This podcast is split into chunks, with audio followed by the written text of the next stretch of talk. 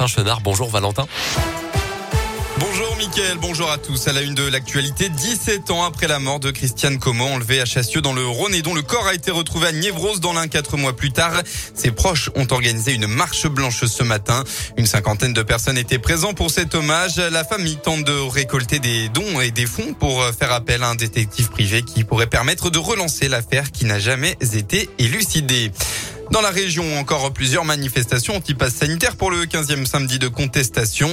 Dans l'Ain, par exemple, à Bourg-en-Bresse, ils étaient encore seulement 200 personnes à se rassembler. Et puis ce drame dans Haute-Loire hier, un sexagénaire en fauteuil a mortellement été renversé à Brioude. Ça s'est passé vers 15h40. La victime a été heurtée par un véhicule qui a été éjecté de son fauteuil.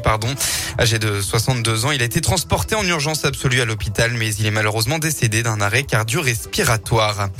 Dans le reste de l'actualité, hier soir, malgré les vives réticences des oppositions, l'Assemblée nationale a voté en faveur d'activités élargies pour les orthoptistes qui pourront notamment prescrire des lunettes sans consultation chez un ophtalmologue. Le gouvernement défend une mesure à même de faciliter l'accès aux soins visuels pour les Français compte tenu des délais d'attente pour les rendez-vous chez l'ophtalmo.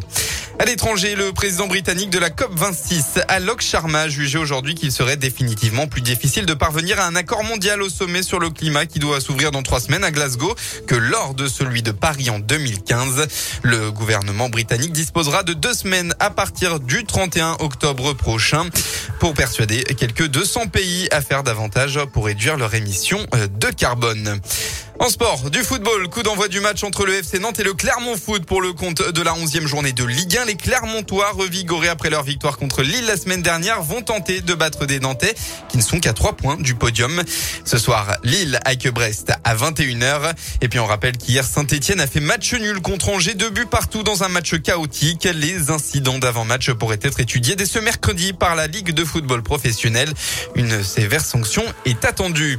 En rugby, le festival de l'ASM, 2e victoire d'affilée, ce n'était pas arrivé depuis le début de la saison. Les Clermontois ont battu à domicile la section paloise. Résultat final, 42-20. Une victoire bonifiée. À noter la fin de la très belle série de Morgane Parra qui aura réussi 47 coups de pied consécutifs. Un très bel exploit. En basket, sur le parquet on retrouve la JL de Bourg à l'extérieur. Après 2 défaites d'affilée, les Bressons comptent bien retrouver la victoire. Ce sera au Portel et ce sera à 20h.